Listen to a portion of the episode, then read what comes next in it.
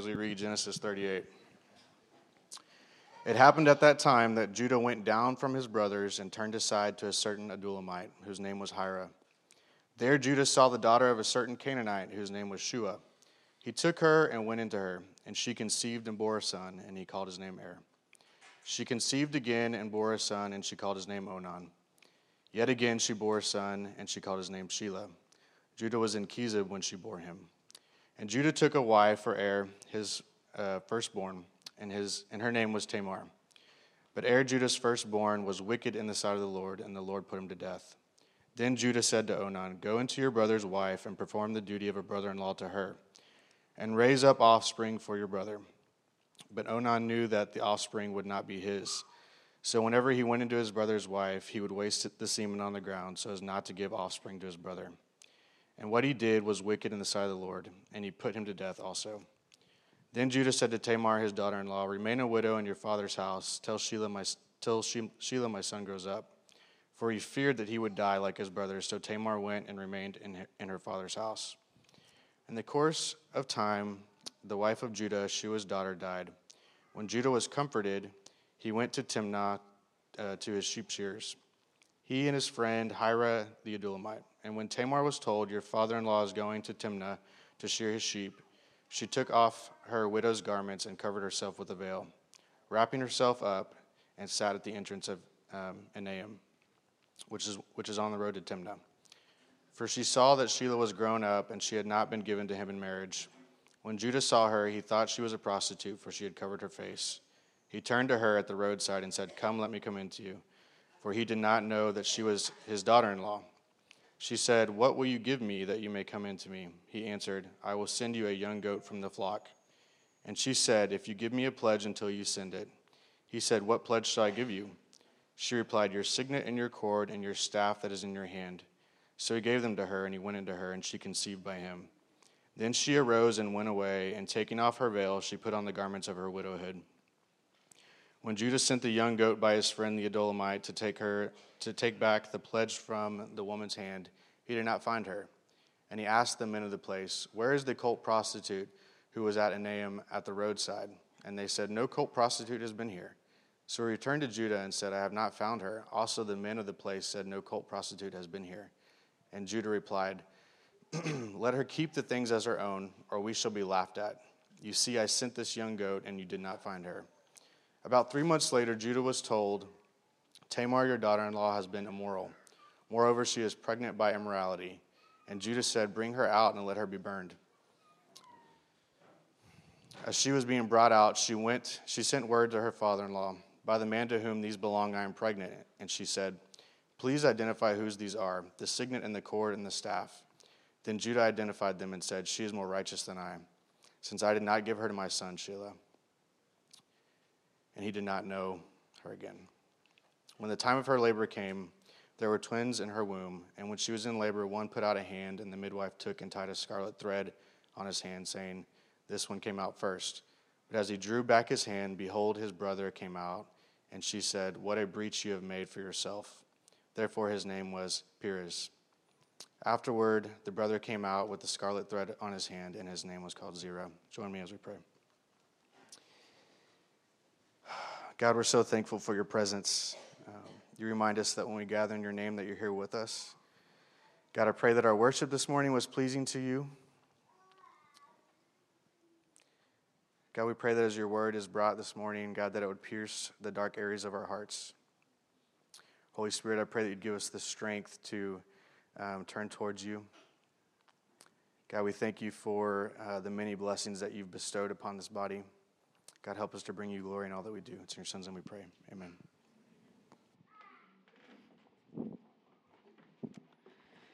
Buenos dias, familia. Now, I have to be honest with you uh, this morning. When I was in seminary, uh, studying through scripture and learning all the beautiful things about the Word of God and theology, um, there wasn't ever one time that I thought, I cannot wait to preach Genesis 38. Never. And in God's sovereignty and Lance's planning, um, here we are this morning. Um, And so I say that to you this morning because I know this text is a difficult one to read. As you heard, many different words and topics and themes that uh, we look at in Genesis, and we begin to realize the depravity and the level of sin that existed in that time. Um, it's difficult for us to hear about, and yet the Bible doesn't skip over those things. In fact, it addresses those things. And because the Bible does that, then we are to do the same. And so I've labored very intently this week, very difficultly this week, to make sure that I am faithful to the text, to preach about the things that God has in His Word, and also to be uh, cautious in the language I use, knowing that we have uh, ears in here that are a little bit younger than normal. But why is this important? We see the reality is that uh, the people of the ancient Near East and the people in Genesis are no different than our society today. When we think about sexual immorality, when we think about scandal, when we think about deception, when we think about all the drama that is happening here, we might think, man, that is so crazy. That was the time in which the people of God lived in Genesis. And yet, when you turn on your Netflix and you turn on your Hulu and you turn on your Amazon and anything else that you use to stream um, on your TV, it doesn't take long for you to scroll through the different types of genres that exist, and you find all these things right on your screen. This is our time. We are mesmerized as a culture and as a society by these things. Why? I, I think two reasons. One, it's because we can look at these things and say, man, at least I'm not that bad. We look at these documentaries of serial killers and we're like, man, that's crazy. These people are insane. I can't, at least I'm, and there's this righteousness inside of us that says, I'm not that bad. Or the flip side of this, we're mesmerized because we actually know that this is at some capacity in all of us at some capacity, all these things that we will talk about today, they are a part of us. And, and this is what we call a messy life. This is what we call just journeying through our day to day. And, and the scripture is so beautiful in this difficult text because it provides hope for us. And so we don't skip over difficult texts because ultimately they provide beautiful hope for you and for me. And so I don't know where you're at today. I don't know where you're at in life. I don't know how your week's been, how your weekend's been or what messiness you may be facing right now. Maybe externally, maybe relationally, maybe internally. There are all these messiness, messy parts in our lives, and today's text very beautifully will bring about a hope that if a man like Judah can be redeemed, that if a man like Judah can be restored, there is hope for you and there is hope for me. And that's the two beautiful culminations of this text is that God will redeem a man like Judah, and therefore he can redeem your life and your mess, and he can redeem my life and my mess. And the final thing that we find in the culmination of this text is that the breakthrough that comes through God's redemptive work ultimately leads to Jesus. The breakthrough that comes through God's redemptive work ultimately leads to Jesus. And that is beautiful news for us today. So let's start in today's text. I want to take you to the end to give us a lens of what we're going to understand God is showing us in this text. And so I just want us to go to verse 27 through 30. When the time of her labor came, there were twins in her room, speaking of Tamar. And when she was in labor, one put out a hand, and the midwife took and tied a scarlet thread on his hand, saying, This one came out first. But as he drew back his hand, behold, his brother came out. And she said, What a breach you have made for yourself. Therefore, his name was called Perez. After this, his brother came out with the scarlet thread on his hand, and his name was called Zerah. See, this word for breach here, it's the same word for breakthrough. And there's a play on words here that we're seeing that God is using all this messiness in life. He is, he is breaking through our messy. He is breaking through the messy of Judah. He is breaking through the messy of Tamar to ultimately lead us to the greatest hope and the greatest Redeemer, Jesus Christ Himself. And so, with that lens, we will now navigate Genesis 38. We will look at the life of Judah and use him as a mirror for our own lives. We'll use his life and his example as mirrors for the things that we find in our lives. So let's begin. Verse 1 it says that it happened at that time that Judah went down from his brothers and turned aside to a certain Adullamite whose name was Hira. Then Judah saw the daughter of a certain Canaanite whose name was Shua, and he took her, and he was with her, and she conceived and bore a son, and he called his first son Ur. First thing we see here is that God is breaking through our messy disobedience. God is breaking through our messy disobedience. You see, the text is very intentional here. It says that, that Judah went down from his brothers and he did what? He turned aside.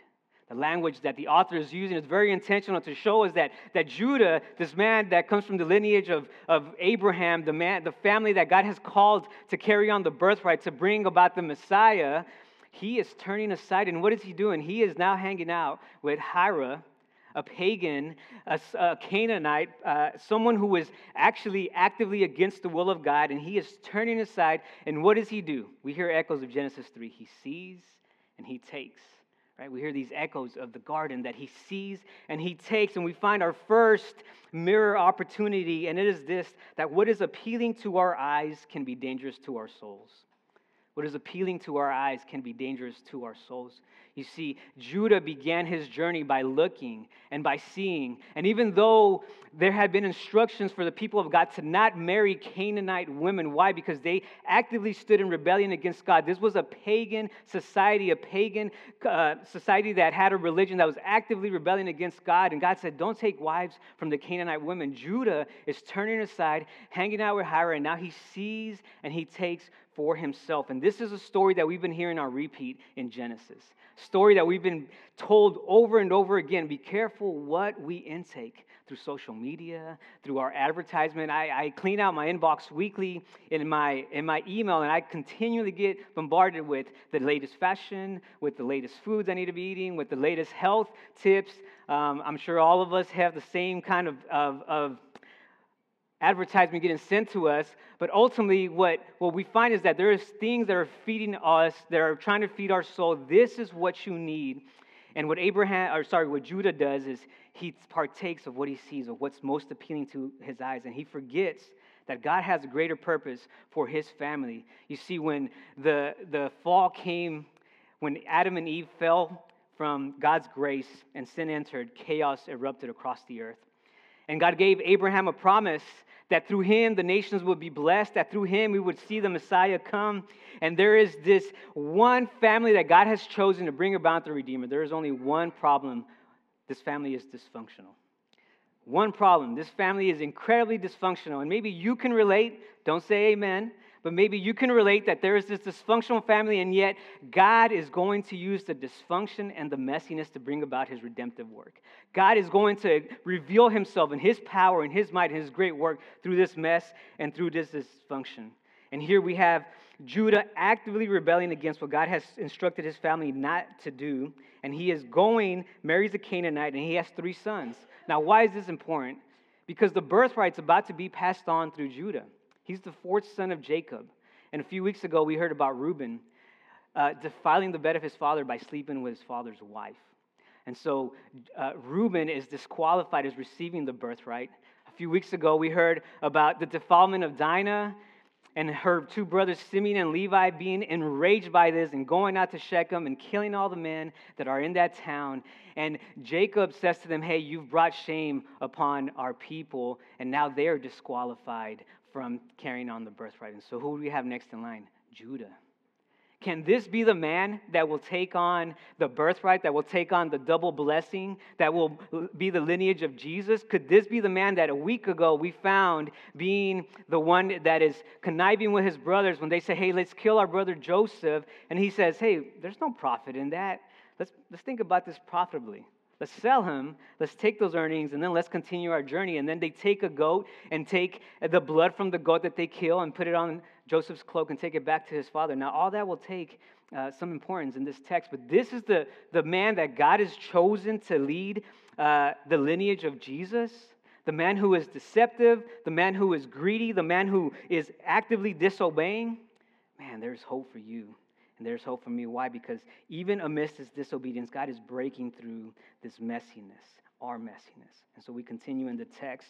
Verse 6 And Judah took a wife for Ur, his firstborn, and her name was Tamar. Now, the text does not actually tell us she was a Canaanite, but it's almost inferred in this text because he's taken a Canaanite wife for himself, Judah has. Now he takes on a wife, gives it to uh, Ur in order that his lineage may live on, in order that his blessing could continue on through Ur. But the Bible says that Ur was wicked in the sight of the Lord, and the Lord did what? Ur! Put him to death.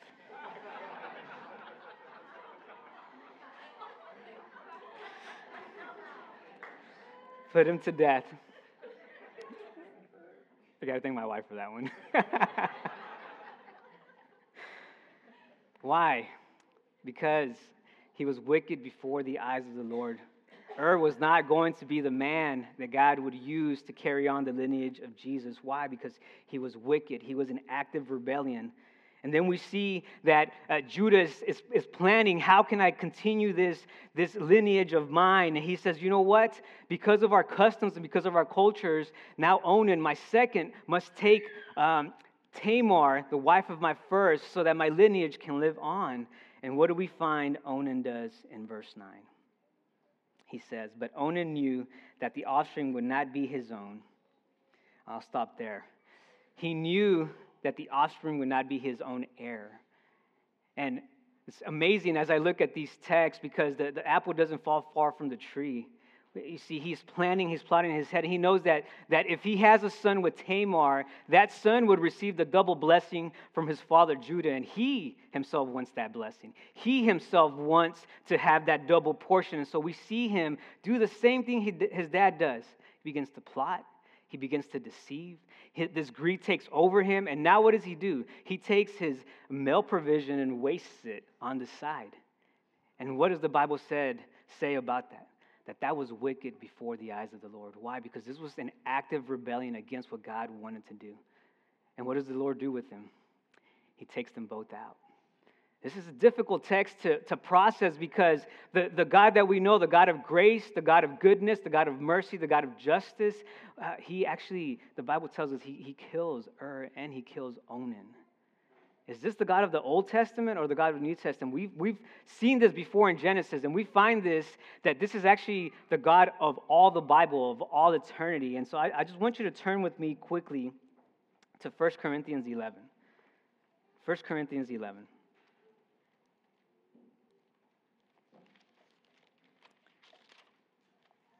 And we find instructions for what we did today, the Lord's Supper. Now, you want to know how seriously God takes his redemptive plan? Go with me to verse 27. As we remember the sacrifice of Christ, this is the instructions we get. Verse 27 Whoever therefore eats the bread or drinks the cup of the Lord in an unworthy manner will be guilty concerning the body and the blood of the Lord. Let a person examine himself then so eat of the bread and drink of the cup. For anyone who eats and drinks without discerning the body eats and drinks judgment on themselves. And this is the verse that I want you to pay attention to. That is why many of you are weak and ill, and some have died. This is the New Testament. This is not Genesis anymore. This is the New Testament. Paul's telling them, the church in Corinth, hey, because you guys have not examined yourselves. You've not taken the time to, to look inward at, at the wickedness and evil that exists inside of you. Some of you are ill because you're partaking of this very uh, important uh, communion that God has given us, and some of you have actually died because of that. And why is this important for us? Let's continue the last in those next two verses. 31. But if we judged ourselves truly, and the word for judge there is discerned, if we truly discerned ourselves truly, we would not be judged. But when we are judged by the Lord, we are disciplined so that we may not be condemned along with the world. You see, God had a plan. He had a redemptive plan for the family of Judah. He has a redemptive plan for you and me. And what he is asking us is to actually to discern what his will is that we may follow it. But if we stand in active rebellion, God will not have that. He will not have the evil and the wickedness that, that will contribute to a world that, uh, that ultimately erupts in the chaos that he is trying to restore. And so we may read this text and say, well, should I be scared that God is going to kill me? Should I be scared that I may fall dead? I just partook of communion, and yet there is some messiness in me. There is some messiness in my relationships around here. What is God asking me to do here? What is God trying to show me here? And it is this, fam, that that ultimately, if we don't discern, that if we don't take time to reflect on what it is that's in our hearts, that ultimately we would be led to death. That the gift that we have of God in grace that we find in Corinthians is that as we discern, that we truly discern where we are, who we are, how we are, that the gift that we receive from, from God is this discipline, a word that we don't like that's a word that's, that's a bad word. We don't like discipline, and yet Corinthians would tell us that the gift, when we truly discern, is that we would be disciplined by God, that He would actually bring us into His right redemptive plan because left to ourselves, we always wander. Left to ourselves, we go to the worst places of depravity. And if Genesis is not a testament to that, read the rest of the Bible, read the New Testament, or look around the world that we're in today. Left to ourselves, we never choose God. Oh, but in His great grace, He has made a redemptive plan. And what does He do? He is breaking through our plans for His redemptive plan. So we find here Judah planning with Tamar to carry out his lineage through Ur, who's dead now, through Onan, who's dead now. And what do we find in Judah? Verse 11. Then Judah said to Tamar, his daughter in law, Remain a widow in your father's house till Shelah my son grows up, for he feared that he would die like his brothers. So Tamar went and remained in her father's house. What we see in Judah, the Bible tells us, is fear. Now, isn't it amazing that the plans that you and I have, many times, if we're being honest, these plans are for self protection, are for self justification. And, and those are actually birthed out of something even deeper. And what is that? Fear.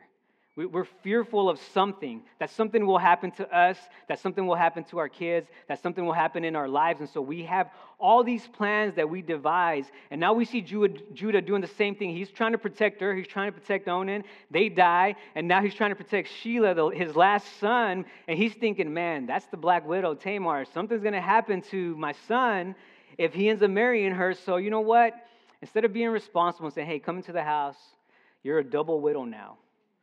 You're a double widow. And we've been hearing about the quartet of the oppressed, right? That, that God values us loving and serving and protecting the widow, the orphan, the poor, and the immigrants. And he, this is something he would have known from his family lineage. Instead of saying that, what does he say? He excuses himself of responsibility and says, hey, go back to your, to your dad's house.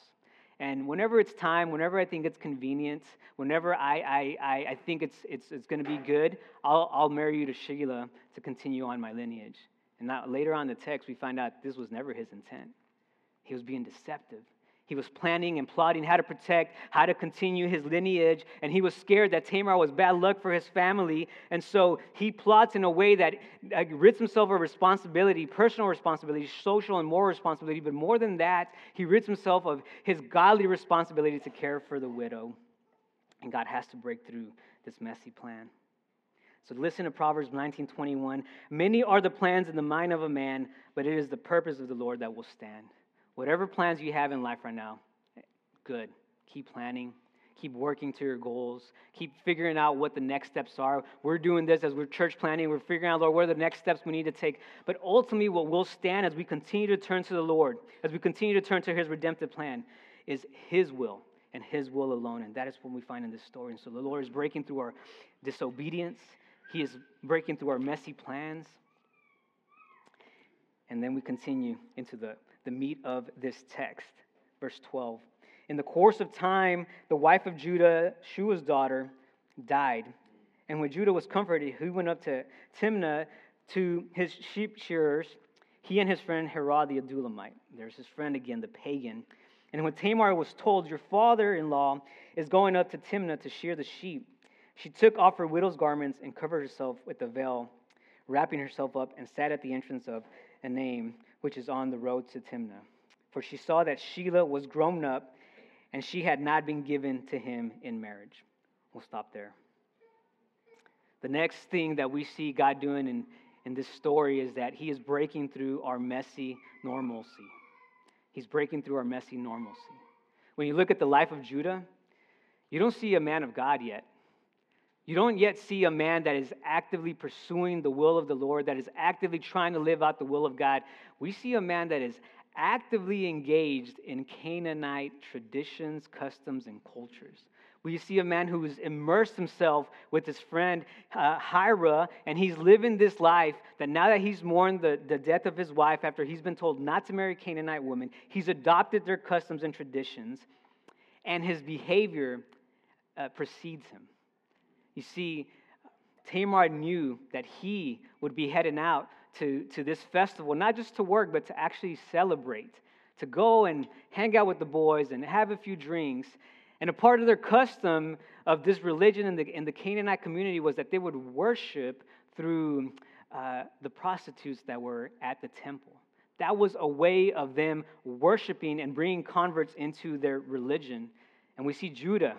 He's no different than the Canaanites. He's headed in that direction. And, and Tamar knew him so well, knew his behavior so well, that she said, You know what? I'll dress myself up as one of those prostitutes, and I'll wait for him at the road. And I'll see what he does. Because ultimately, what she is trying to seek is justice. She is trying to seek justice. How do we know this? This text, text almost doesn't lend itself to really show us why she is seeking justice. But let me show you why I know that this is true. See, Tamar is a widow. She was in a society where, with no husband and no son, she would be cast out. She would be left aside. She had no hope. And so she takes this great risk, this great leap of faith to ultimately try to protect herself, but also carry on the lineage of Judah.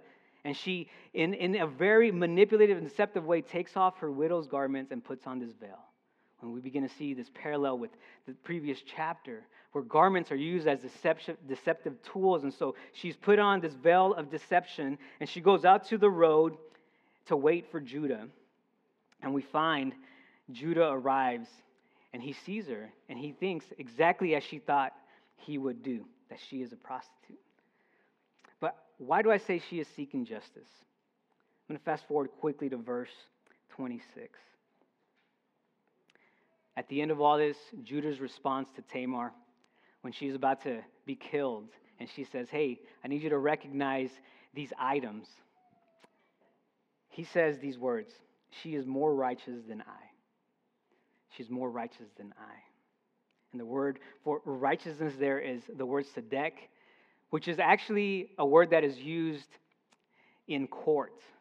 And so she is presenting these ev- this evidence to him, and, and she's saying, Hey, I need you to recognize these items. And he is saying she is more just. In fact, justice is on her side. You see, what she was fighting for was justice. For her position as a widow, she was fighting for justice. And so she goes and takes this huge risk, and she asks, she ultimately entices Judah.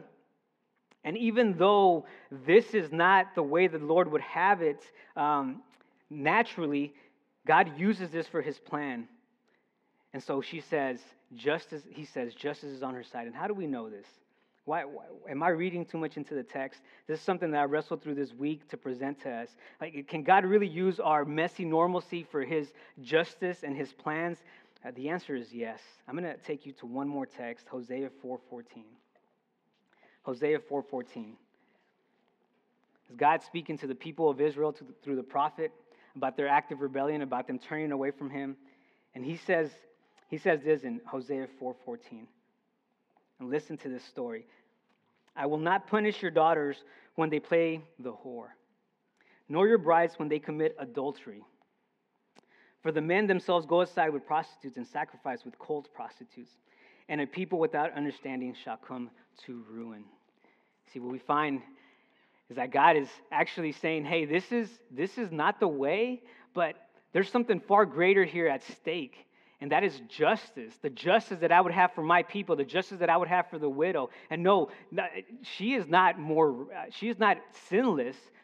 Judah does not say, man, she is guilt free and I am guilty. You know, he says she is more righteous than me. Why? Because he can acknowledge that she is fighting for justice. And so, as God is breaking through our messy normalcy, ultimately, what he, what he brings about is justice for the widow, for the orphan, for the sojourner, and for the poor.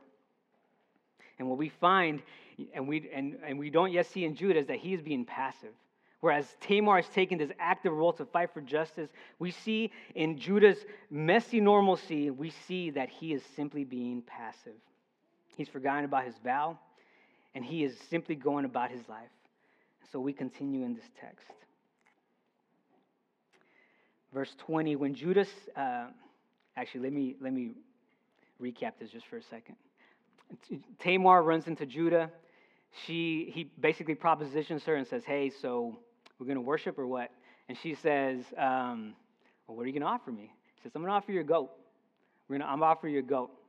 Having some, some um, echoes of last week. I'm going to offer you this goat. And she says, Okay, but, but I need you to leave me basically a deposit. And as a deposit, I need you to leave me your signet, your uh, cord, and your staff things that are very valuable to Judah, things that actually identify Judah. Now, if you don't know what a signet is, it was, it was, a ring that had that was flat like this one, and it was used ultimately to dip in wax and to, and to sign for whatever things you needed to sign for. Now, this was um, uh, very powerful and wealthy people had these things. And Judah, in his messy normalcy, doesn't even think twice about handing these over. It's as if though he hands over his wallet and says, Here's my ID, Here's my American Express. Here's my visa. Like, just take it because I'm here to worship. And think about that. Judah, the father of Jesus' lineage, is handing over his identity. He's handing over the most important, valuable things to himself to have momentary pleasure, to have momentary pleasure in the life that he had developed for himself in Canaan. Now, if that doesn't speak to you and to me, I, I don't know what does because we do the same, fam. We look at Judah and we can almost judge him and say, well, I'm not out there worshiping in ways that are ungodly. You know, I'm in here. I'm, I'm in here raising my hands. I'm in here singing. I'm at home reading the word. But what are the things that we are willing to lay down our lives for? Like, what are the things, what are the subtle things in our lives in our messy normalcy. I'm talking about our day to day. Things that have become mundane to us that aren't even things that we think are sinful anymore. What are those things in your life that you just kind of go back to over and over and over again? And at, you're at a point now where you're like, man, it's just, it's just basically part of my life. Like, I can't get and move past this. Well, beautiful news for you and for me today, fam, is that God is breaking through our messy normalcy. He has something greater for you. And it's not that you would have this normal life where things are kind of just brushed off as, well, it's just society. It's not that big of a deal. This is the way everybody around me lives. In fact, people around me live, live even worse than this. But God has a greater plan for you. He has a greater plan for me. And that is a plan for justice. That is a plan for mercy. That is a plan for redemption.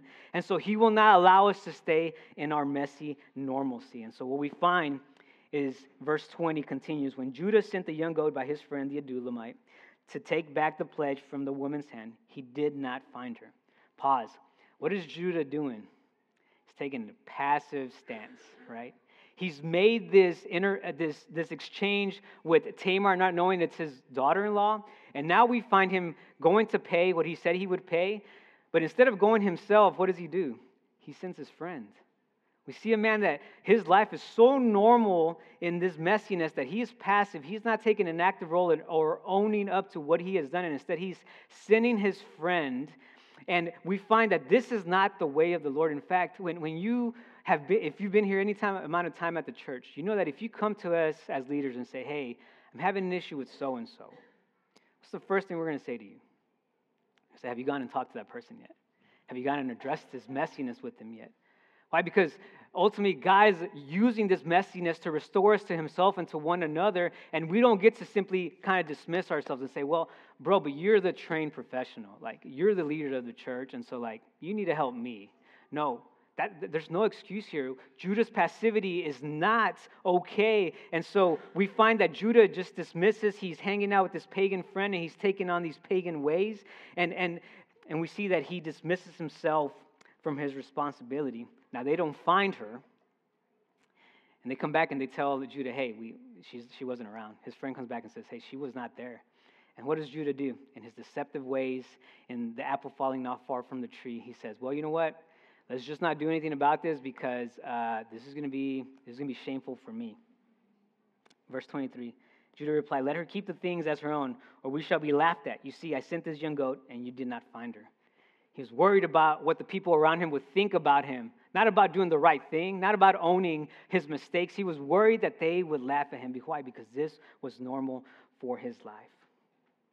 But God had a greater purpose and plan for him. God had a greater purpose and plan for you and for me. And we find this in, the, in these next three verses, verse 24. About three months later, Judah was told, Tamar, your daughter in law, has been immoral. Moreover, she is pregnant by immorality. And Judah said, Bring her out and let her be burned. And she was being brought out. She sent word to her father in law, By the man to whom these belong, I am pregnant. And she said, Please identify whose these are the signet and the cord and the staff. We'll stop there. The final thing we find in this text is that God is breaking through our messy heart.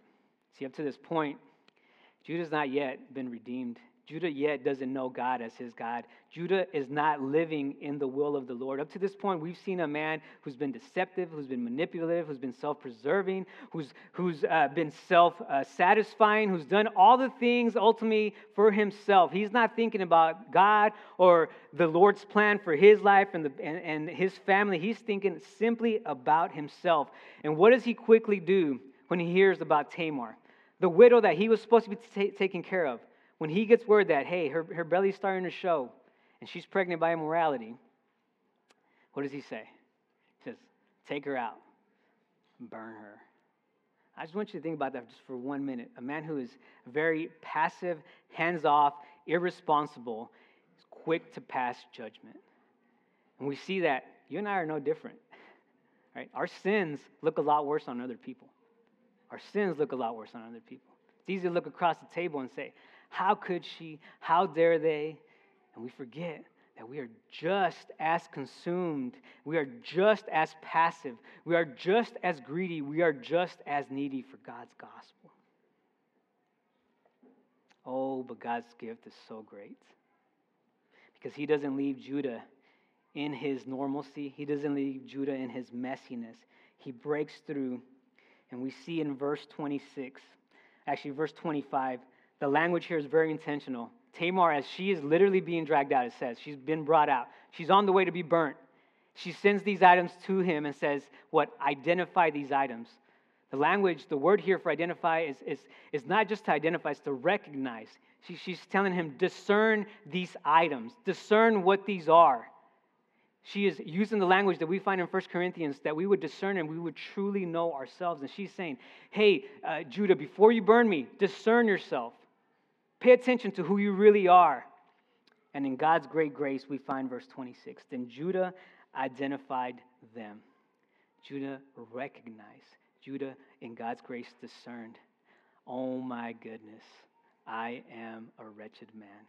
Oh my goodness, she is more righteous than me. I had a responsibility to care and protect her. I had a responsibility to provide for her. I had an obligation to the Lord to do these things. And Instead of doing that, I have done the opposite and I have passed judgment. I have rid myself of responsibility and I was ready to burn her. Who, when, when the people of the ancient Near East would have listened to this text, they would have thought this is such a drastic punishment for her immorality.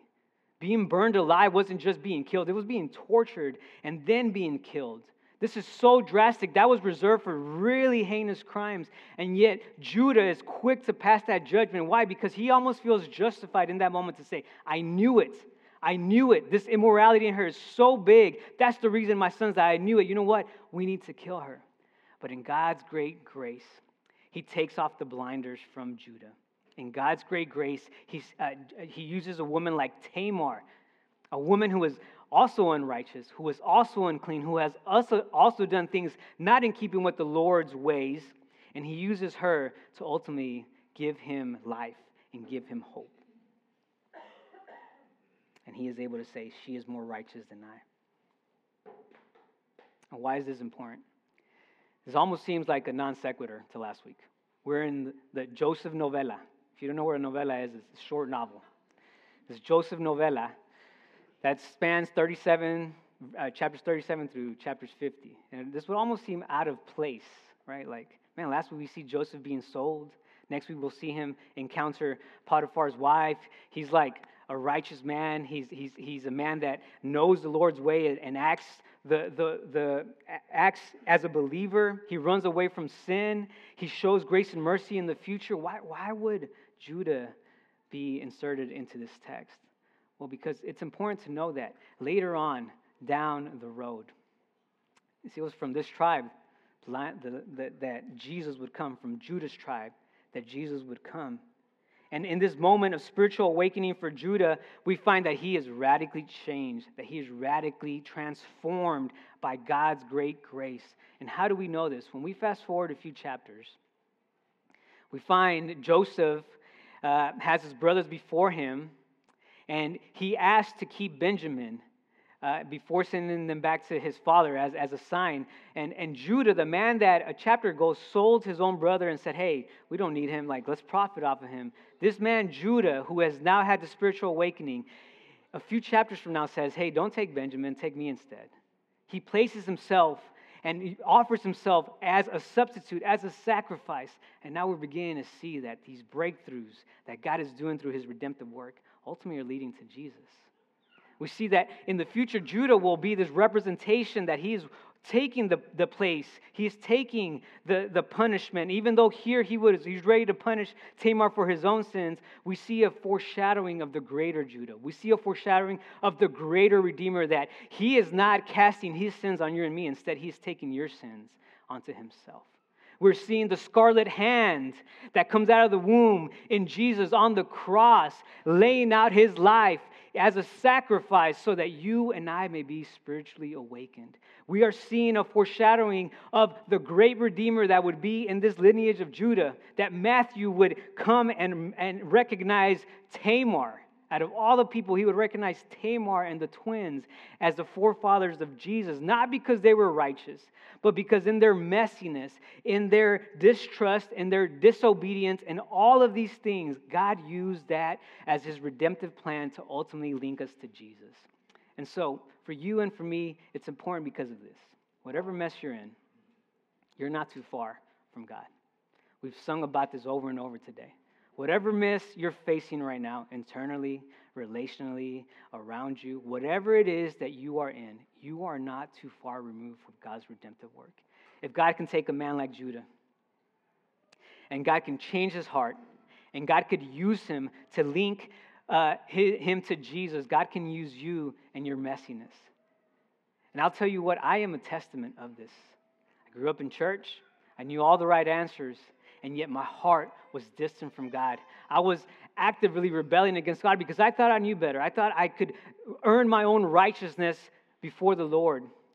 And over time, in God's great grace, He's breaking through to my heart, and He's shown me this that there's no righteousness in me. The only righteousness I have is in Christ. And so I'll end and conclude with 2 Corinthians 5.21. I just want you to hear this and make come up behind me. It says this, he made him who knew no sin to be sin on our behalf, so that we might become the righteousness of God in him. C.S. Lewis would put it this way The Son of God became a man to enable men to become sons of God. This is the great gift of the gospel. This is the great gift of grace. And this is the great gift that we find in difficult texts. Not that depravity will always run rampant and will always win. No, in fact, it's the opposite is that through difficulties, through messiness, through life circumstances, through all of this depravity, God is working a great plan of redemption to restore all things, to make all things new. And that includes you and that includes me. And you and I, no matter how far we've gone, no matter how rock bottom we've hit, are not too distant from this grace because ultimately we find this grace because of the work of Christ on the cross. And so if you don't know how to do this, that's okay. That's why we're here. If this is your first time hearing these good news, that's okay. I'll be here at the front at the end of the gathering. You can find Lance, you can find any of the elders, you can find a neighborhood group leader. You don't have to journey through this messiness alone. God has given us people, He's given us the word to be able to see the gospel and God's work in our lives.